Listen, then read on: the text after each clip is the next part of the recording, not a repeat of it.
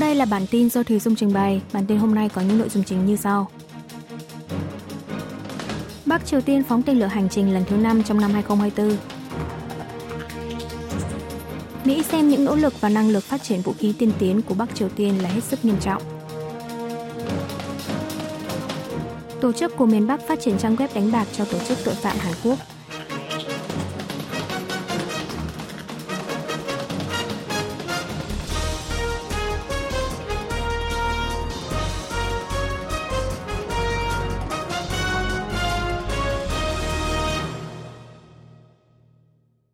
Bắc Triều Tiên phóng tên lửa hành trình lần thứ 5 trong năm 2024.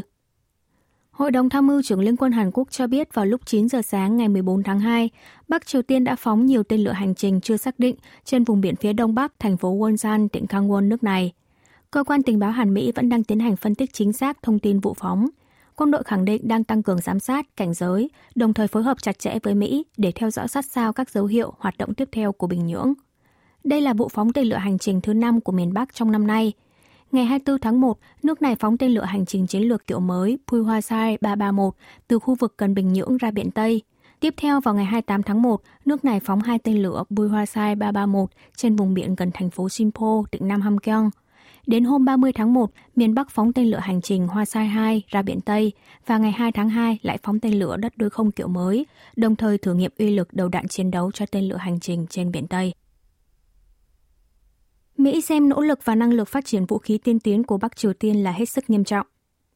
Điều phối viên liên lạc chiến lược thuộc Hội đồng An ninh Quốc gia Mỹ John Kirby trong buổi họp báo ngày 13 tháng 2 giờ địa phương tái nhấn mạnh Mỹ xem những nỗ lực và năng lực phát triển vũ khí tiên tiến của Chủ tịch Ủy ban Quốc vụ Bắc Triều Tiên Kim Jong-un là vô cùng nghiêm trọng. Trong khi đó, ông Kirby khẳng định Mỹ rất xem trọng mối quan hệ đồng minh với Hàn Quốc. Do đó, chính phủ Tổng thống Joe Biden sẽ đầu tư nguồn lực để tăng cường mối quan hệ song phương Hàn-Mỹ và ba bên Hàn-Mỹ-Nhật –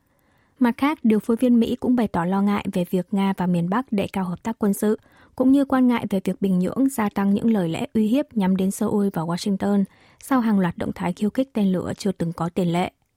Trong buổi họp báo trước đó, ông John Kirby từng bày tỏ lo ngại về những phát ngôn gần đây của nhà lãnh đạo Kim Jong-un. Quan chức Mỹ nhấn mạnh Washington coi những lời lẽ của người chịu trách nhiệm cho một thể chế đang theo đuổi việc không ngừng gia tăng năng lực quân sự, bao gồm năng lực hạt nhân, là hết sức nghiêm trọng. Bình Nhưỡng có khả năng tấn công vào năm đảo trên biển Tây trước thềm tổng tuyển cử tại Hàn Quốc. Phát biểu tại diễn đàn do Viện Nghiên cứu các vấn đề chiến lược và quốc tế của Mỹ tổ chức vào ngày 13 tháng 2 giờ địa phương, cựu tránh văn phòng an ninh quốc gia Hàn Quốc Kim Song-han nhận định có khả năng Bắc Triều Tiên sẽ khiêu khích quân sự cục bộ trước thềm tổng tuyển cử tháng 4 tại Hàn Quốc, nhằm vừa không đe dọa tới Mỹ, vừa kích động sự phản ứng của Seoul. Ông Kim cho biết khi ông còn đương chức, Hàn Quốc đã thảo luận về các kịch bản Bắc Triều Tiên khiêu khích, trong đó có khả năng miền Bắc tấn công vào năm đảo trên biển Tây, phóng thử nghiệm tên lửa các loại. Cựu quan chức này cho rằng Bắc Triều Tiên cũng có thể khiêu khích trước thêm bầu cử Tổng thống Mỹ vào tháng 11, nhằm làm nổi bật sự thất bại về mặt chính trị của chính phủ Tổng thống Joe Biden, hòng để ứng cử viên mà nước này ủng hộ đắc cử. Về khả năng miền Bắc thử hạt nhân lần thứ bảy, cựu tránh văn phòng Kim đánh giá miền Bắc đã sẵn sàng cho việc thử hạt nhân từ tháng 6 năm 2022. Dù chưa rõ vì sao miền Bắc vẫn chưa thử hạt nhân, nhưng có đầy đủ lý do cho việc nước này sẽ thử hạt nhân để chứng minh cho sự thất bại toàn diện của chính phủ Tổng thống Joe Biden. Bên cạnh đó, cựu quan chức Hàn Quốc cho rằng Bắc Triều Tiên sẽ không gây chiến tranh, mặc dù Chủ tịch Kim Jong-un liên tục có những phát ngôn đe dọa gần đây, nhưng ông Kim cho rằng nước này sẽ phát triển tối đa hạt nhân và tên lửa đạn đạo xuyên lục địa, rồi sau đó đàm phán bình thường hóa quan hệ với Mỹ. Tổ chức của Bắc Triều Tiên phát triển trang web đánh bạc cho tổ chức tội phạm Hàn Quốc. Cơ quan tình báo quốc gia Hàn Quốc NIS ngày 14 tháng 2 ra thông cáo báo chí cho biết một tổ chức trực thuộc Văn phòng 39 Đảng Lao động Bắc Triều Tiên hoạt động tại thành phố Đan Đông, tỉnh Liêu Ninh, Trung Quốc đang phát triển trang web đánh bạc trực tuyến để bán cho tổ chức tội phạm an ninh mạng của Hàn Quốc. Tổ chức này có tên là Cửa hàng Công nghệ Thông tin Kyung Hưng, với 15 nhân lực phát triển ra các trang web đánh bạc trực tuyến dành cho người lớn và thanh thiếu niên, nộp về cho chính quyền Bình Nhưỡng mỗi người 500 đô la Mỹ một tháng. Văn phòng 39 đóng vai trò huy động quỹ đen cá nhân cho Chủ tịch Ủy ban Quốc vụ Kim Jong-un. Các nhân viên thuộc tổ chức trên vốn thuộc Tổng cục Trinh sát, phụ trách nghiệp vụ gián điệp với miền Nam, được cử tới Văn phòng 39. Những thành viên tổ chức này giả danh là nhà phát triển người Trung Quốc, đánh cắp chứng chỉ kinh nghiệm của những người làm việc ở lĩnh vực công nghệ thông tin của Trung Quốc để lấy đơn hàng, mở trang web đánh bạc trực tuyến cho khách hàng là các tổ chức tội phạm người Hàn Quốc. Một quan chức NIS cho biết trong quá trình bảo trì trang web, tổ chức miền Bắc còn thu thập thông tin cá nhân của hội viên, thậm chí còn cài mã độc và đánh cắp thông tin hội viên. Chúng đã rao bán hơn 1.100 thông tin cá nhân như tên, số điện thoại, số tài khoản của các hội viên đánh bạc trực tuyến người Hàn Quốc. Bộ Quốc phòng Hàn Mỹ ký kết văn kiện khung nhóm tư vấn hạt nhân. Bộ Quốc phòng Hàn Quốc và Mỹ ngày 12 tháng 2 giờ địa phương đã ký kết văn kiện khung nhóm tư vấn hạt nhân song phương tại Lầu Năm Góc Mỹ, có nội dung về bối cảnh thành lập, cơ cấu, chức năng của nhóm tư vấn hạt nhân Hàn Mỹ và việc Bộ Quốc phòng hai nước sẽ đóng vai trò chủ đạo trong quá trình thảo luận liên quan của nhóm trong thời gian tới. Nhóm tư vấn hạt nhân Hàn Mỹ là một cơ chế tham vấn song phương nhằm tăng cường năng lực răn đe mở rộng đối phó với mối uy hiếp hạt nhân Bắc Triều Tiên thông qua kế hoạch hạt nhân và chiến lược chung Hàn Mỹ. Việc ra mắt nhóm tư vấn hạt nhân là một kết quả quan trọng trong tuyên bố Washington được Tổng thống Hàn Quốc Yoon song yeol và người đồng cấp Mỹ Joe Biden thông qua vào tháng 4 năm ngoái. Trong văn kiện trên, hai nước cũng nêu rõ các mục tiêu mà nhóm tư vấn hạt nhân hướng tới. Đoàn đại biểu Đảng Lao động Bắc Triều Tiên hội đàm với Chủ tịch Đảng Cộng sản Nga. Hãng thông tấn RIA Novosti của Nga đưa tin đoàn đại biểu Đảng Lao động Bắc Triều Tiên do Bí thư Thành ủy Bình Nhưỡng Kim Suki dẫn đầu đã hội đàm với Chủ tịch Đảng Cộng sản Liên bang Nga Gennady Chuganov tại Hạ viện của Nga. Bí thư Kim giới thiệu Bắc Triều Tiên dành sự quan tâm đặc biệt tới mối quan hệ với Nga và đã chuyển lời thăm hỏi của Chủ tịch Ủy ban Quốc vụ Kim Jong-un tới ông Chiganov. Về phần mình, Chủ tịch Chiganov bày tỏ hoan nghênh việc đảng và chính phủ hai nước tăng cường tiếp xúc trong thời gian qua. Trước đó, phái đoàn đại biểu Đảng Lao động miền Bắc đã có cuộc gặp với đoàn đại biểu chính quyền vùng Primorsky tại thành phố Vladivostok, miền Viễn Đông nước Nga, thảo luận phương án thúc đẩy giao lưu song phương. Trong vòng 3 ngày từ ngày 15 tháng 2, đoàn đại biểu Đảng Lao động Bắc Triều Tiên dự kiến tham dự hội nghị lần thứ nhất vì tự do các dân tộc do Đảng nước Nga Thống nhất tổ chức tại Moscow, trao đổi về phương án đối phó với chủ nghĩa thực dân hiện đại.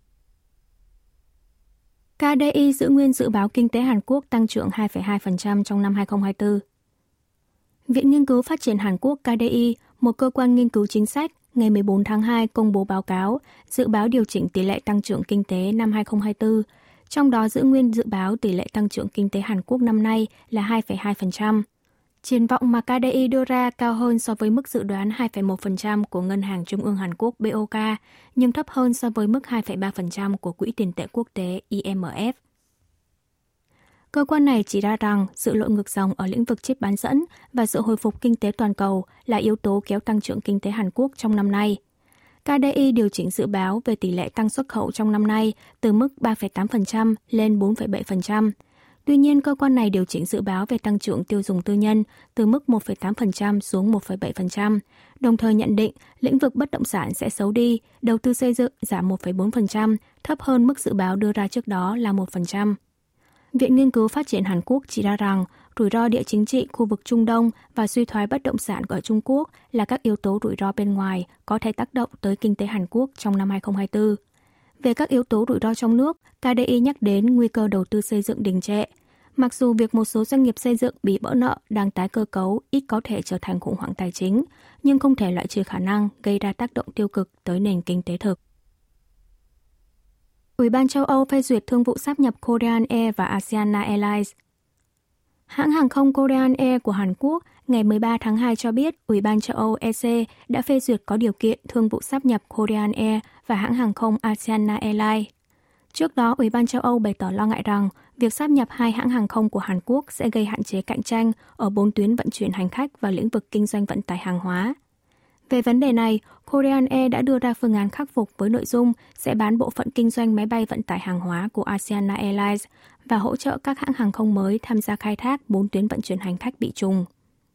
EC đã phê duyệt thương vụ sáp nhập Korean Air và Asiana Airlines với điều kiện hãng phải thực thi phương án khắc phục trên và Asiana Airlines phải tiến hành các bước đấu thầu, chọn đối tác mua ngay trước khi tiến hành bán bộ phận kinh doanh máy bay vận tải hàng hóa.